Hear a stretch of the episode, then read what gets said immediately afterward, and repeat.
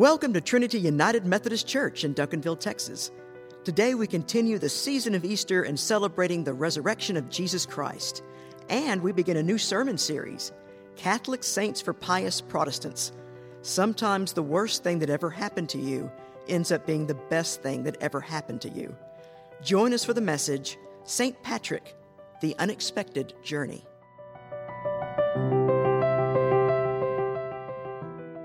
Good morning, everyone, and welcome to worship here at Trinity United Methodist Church in Duncanville, Texas. We're so glad to see all of you here in the sanctuary, as well as all of you who are worshiping at home. You know, sometimes the worst thing that has ever happened to us ends up being the best thing that ever happened to us. So that's what we're going to be discussing later. We start a new sermon series today called Catholic Saints for Pious Protestants. And we're going to start with the message of St. Patrick, the unwanted journey. Our scripture reading this morning comes from the book of Genesis, chapter 37, beginning with the first verse. Jacob settled in the land where his father had lived as an alien, the land of Canaan. This is the story of the family of Jacob. Joseph, being 17 years old, was shepherding the flock with his brothers, and Joseph brought a bad report of them to their father. Now Israel loved Joseph more than any of his other children, because he was the son of his old age, and he had made him a long robe with sleeves. But when his brothers saw that their father loved him more than all his brothers, they hated him, and could not speak peaceably to him. Now his brothers went to pasture their father's flock near Shechem, and Israel said to Joseph, Go now, see if it is well with your brothers and with the flock, and bring word back to me. So Joseph went after his brothers and found them at Dothan. They saw him from a distance, and before he came near to them, they conspired to kill him. They said to one another, Here comes this dreamer. Come now, let us kill him and throw him into one of the pits. Then we shall say that a wild animal has devoured him, and we shall see what will become of his dreams. So when Joseph came to his brothers, they stripped him of his robe, the long robe with the sleeves that he wore, and they took him and they threw him into a pit. And looking up, they saw a caravan of Ishmaelites on their way to Egypt. Then Judah said to his brothers, What profit is it if we kill our brother and conceal his blood? Come, let us sell him to the Ishmaelites. And his brothers agreed. When the traders passed by, they drew Joseph up, lifting him out of the pit and sold him to the Ishmaelites for 20 pieces of silver, and they took Joseph to Egypt. From chapter 45 Then Joseph could no longer control himself. So Joseph made himself known to his brothers, and he wept so loudly that the Egyptians heard it, and the household of the Pharaoh heard it. Joseph said to his brothers, I am Joseph. Is my father still alive? But his brothers could not answer him, so dismayed were they at his presence. And then Joseph said to his brothers, Come closer to me. And they came closer. He said, I am your brother, Joseph, whom you sold into Egypt. And now do not be distressed or angry with yourselves because you sold me here. For God sent me before you to preserve life. For the famine has been in the land these two years, and there are five more years in which there will be neither plowing nor harvest. God sent me before you to preserve for you a remnant on earth and to keep you alive for many survivors. So it was not you who sent me here, but God. He has made me a father to Pharaoh and a lord to all his house and ruler over the land of Egypt. And he kissed all his brothers and wept upon them. And after that, his brothers talked with him. This is the word of God for the people of God. They were just walking along the shore when they first saw them. They appeared without warning. At first, there only seemed to be a few boats, but as they cleared the fog, the few boats morphed into dozens. At least 50 longboats were headed straight for them. And this could only mean one thing an Irish raiding party was about to swoop down and change the lives of everyone in the village and being the son of a wealthy magistrate and the grandson of a priest would mean nothing to these warriors who began to swarm over the sides of the boats into the water and onto the shore. Though the villagers were Romans, the army had long since left Britain in a futile attempt to save the city of Rome from the barbarians at the gates. So, as screams punctuated the air, a teenager ran wildly for cover, but then he felt himself being tackled from behind. A blow to the head caused him to lose consciousness for a moment. When he came to, his hands were tied behind his back and he was being dragged to the shore. He was pushed into one of the boats, and as it sailed off, he looked over his shoulder to see that his village was on fire. And he had no idea whether or not his family was dead or alive. Patrick was 16 years old. The year was around 405 AD, and the Irish raiders had no idea that they had just changed the course of history for their children and for their grandchildren. The adolescent slave that they had just captured would end up eliminating slavery throughout Ireland. The boy who would become St. Patrick then was sold to a chieftain in northwest Ireland where he watched over the herds of sheep and pigs. So often cold, hungry, and without human contact for months at a time, Patrick turned to the only solace that he could find, and that was prayer. He was only nominally religious before the raid, but Patrick now spent much of his time talking to God. He later wrote, I would pray constantly during the daylight hours. The love of God and the fear of Him surrounded me more and more and faith grew. And the Spirit roused so that in one day, I would say as many as 100 prayers, and at night only slightly less. And even in his dreams, Patrick talked to God. In fact, in one dream, he heard the voice of God say, You will soon return to your own country. And afterward, he had another vision when a voice said, Your ship is ready. So at that point, Patrick simply walked away from the sheep, and he kept walking 200 miles to the nearest seaport. And eventually he did make it back to his astonished family back in England, who had all miraculously survived the raid. But once back in England, Patrick was haunted by his memory of his time with the Celts of Ireland. He even dreamed that they were calling him back to Ireland and saying, Holy boy, we ask you to come and walk among us again. And so he felt that God was calling him to return to Ireland and to preach the gospel. So, over the fierce objections of his mother, who did not want to lose her son for a second time, Patrick began to train for the priesthood with the intention of going back to Ireland. And eventually he did sail back, though not this time not as a slave, but as a free man of God. Now, Patrick was not the first missionary to go to Ireland, but he was by far the most successful. He had this genius for explaining Christianity in the cultural context and in these cultic thought forms for the people.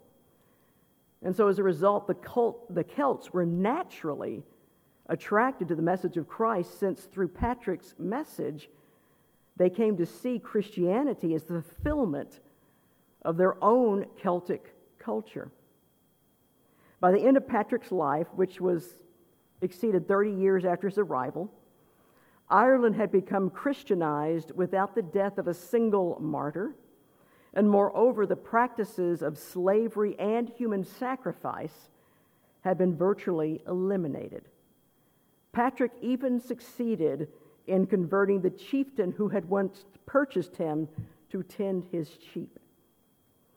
He died on March 17th, 493 AD, which is the day that we now mark as St. Patrick's Day. He later wrote of himself God gave me such grace that many people through me were reborn to God and afterward confirmed and brought to perfection perfection. That sounds almost Wesleyan. Well, Patrick took an extremely risky chance of going by going back to Ireland. He could have easily been recaptured, uh, put back into slavery, even killed. It's the kind of risk most of us as Christians are never asked to make.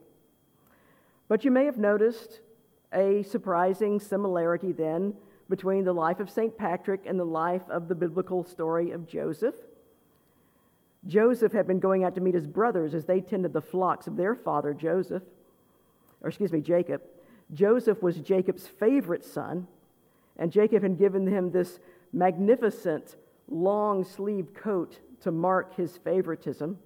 The King James Version says it was a multi hued coat. As Joseph walked toward his brothers that day wearing this hated symbol of their father's favor, well, the brothers' jealousy just reached a crescendo. It reached a breaking point. They attacked Joseph, tore off his coat, and threw him into a waterless pit. And they ended up selling him to some passing traders, and Joseph was taken to Egypt, where he remained in slavery for years before being thrown into prison. Eventually released, he rose to prominence and became the second most powerful man in Egypt, second only to Pharaoh himself. Where years later, during a severe regional famine, Joseph's brothers came to Egypt to buy food. And after so many years, they didn't recognize Joseph. But eventually, he decided to reveal himself to his brothers. And in an amazing act of grace, Joseph forgave his brothers. And then he brought his entire family including his elderly father Jacob, back to Egypt to live with him. And so now this reconciliation between Joseph and his brothers was now complete.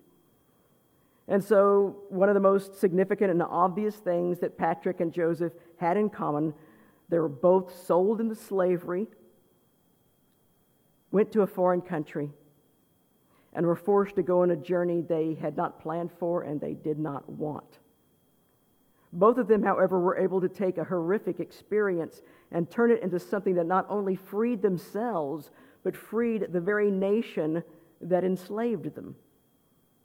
After all, or excuse me, likewise, all of us at some point in our lives, we're taken on a journey to a place where we do not want to go, a journey we would have never chosen for ourselves, and this journey can go by many different names illness, divorce, having to move to a new location, unemployment, addiction, oppression, bigotry, being the victim of a crime, a worldwide pandemic, the death of someone you love. These unwanted journeys can sometimes, we can, we can anticipate them, we can see them from a distance but other times they sneak up on us unawares, seemingly out of nowhere. And we suddenly look around and we ask, How did I get here? And how do I get my old life back?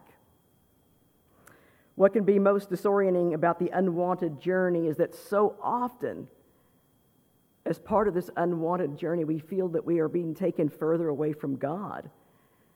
And in truth, sometimes we are. But even on the most dismal journey, there are choices that we can make, twists and turns, however small, that we can control. Because the truth is, most of the time, the only thing that we can ever really be in control of is ourselves anyway. Joseph uses imprisonment to hone his managerial skills. Patrick uses enslavement to learn the Irish language and culture. And both of these things contributed to their success in ways that they could have never imagined, never have seen beforehand. It is the very ironic nature of the unwanted journey that the road seems to take us further away from God. Even sometimes, though, it can end up taking us closer, though, than we ever imagined. The thing is that usually it's only later that we can see this, and sometimes much later, from that perspective, that we can see how this steep and narrow road, narrow road has eventually led us closer to God.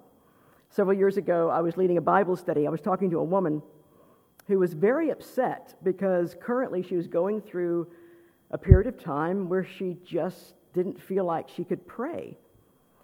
And for the first thing I did, I decided to quote scripture.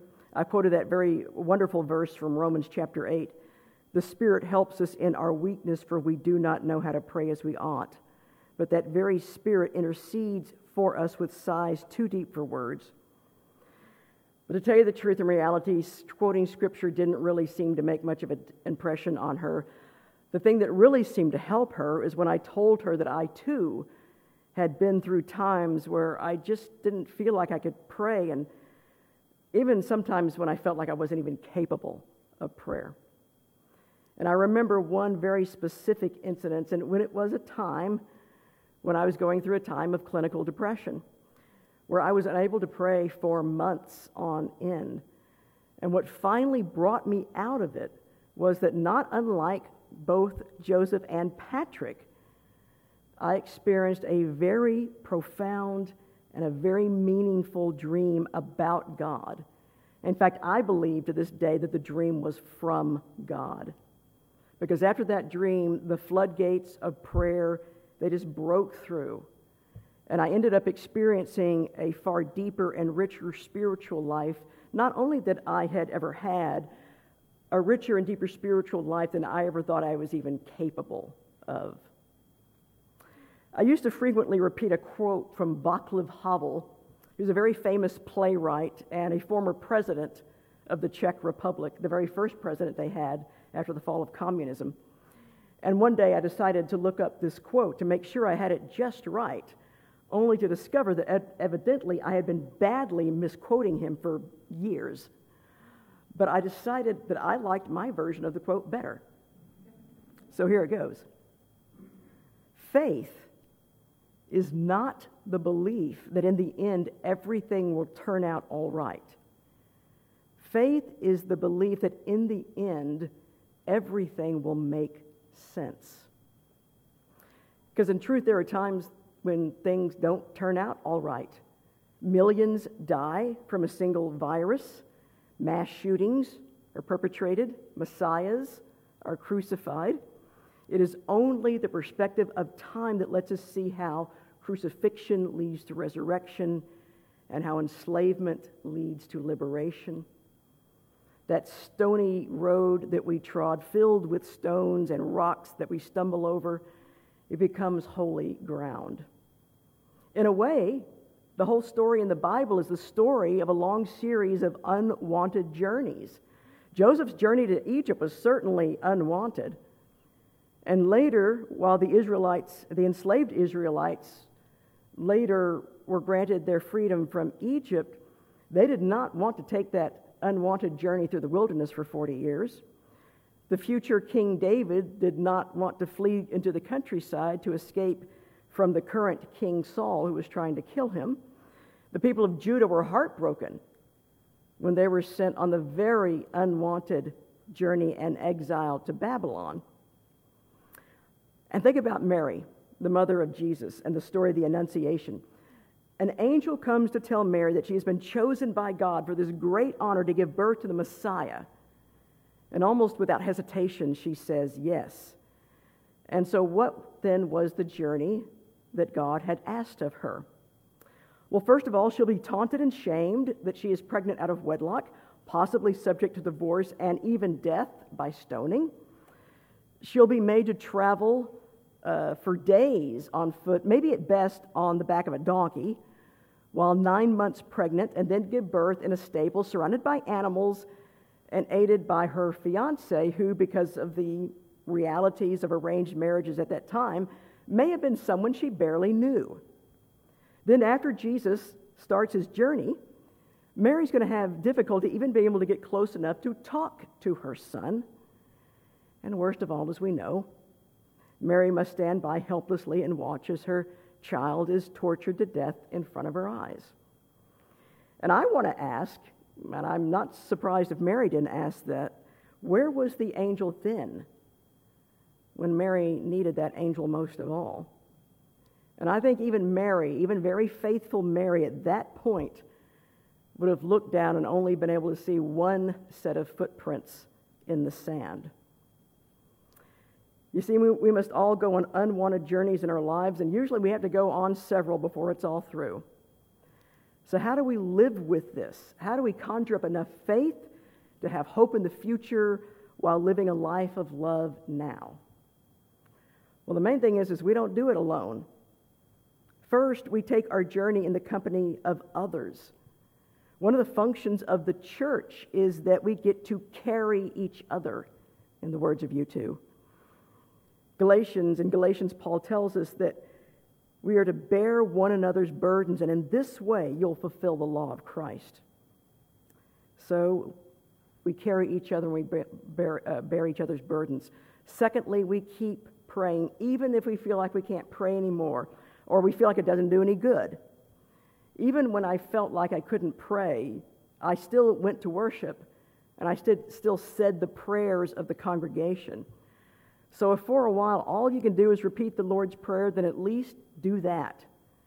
And then have faith that the Spirit does help us in our weakness and that that very Spirit intercedes for us with sighs too deep for words.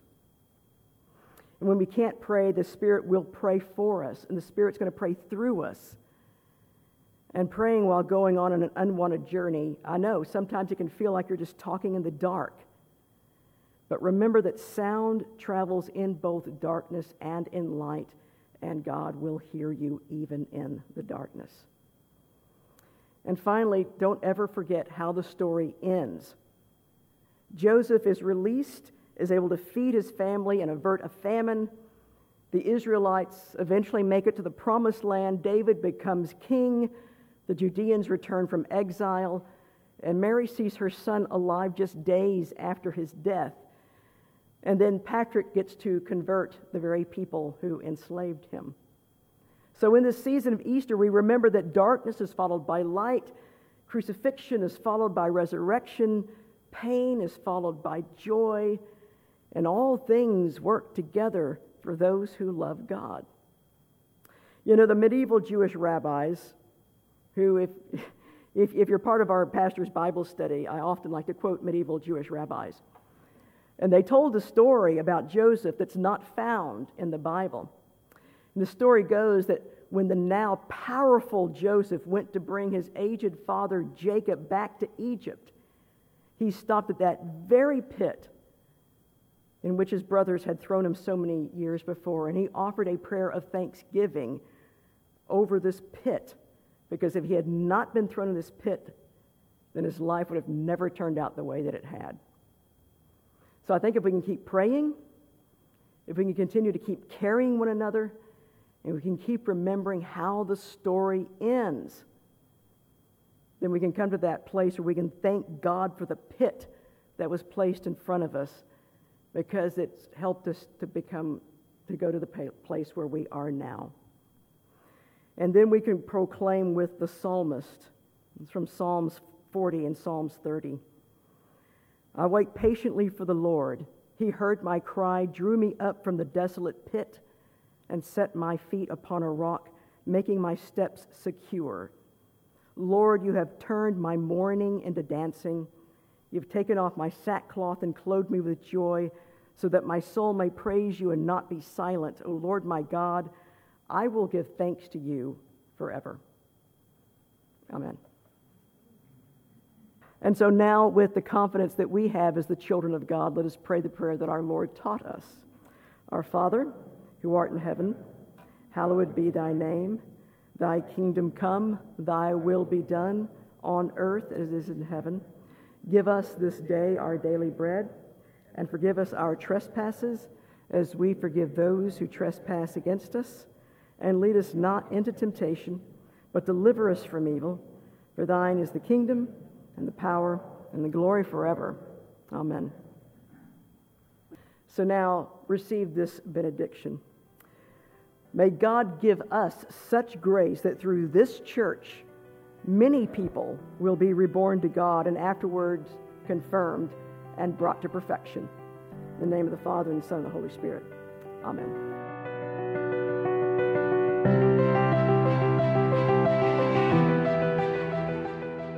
We hope you enjoyed and were blessed by today's service. Join us every Sunday here on Facebook Live at 11 a.m.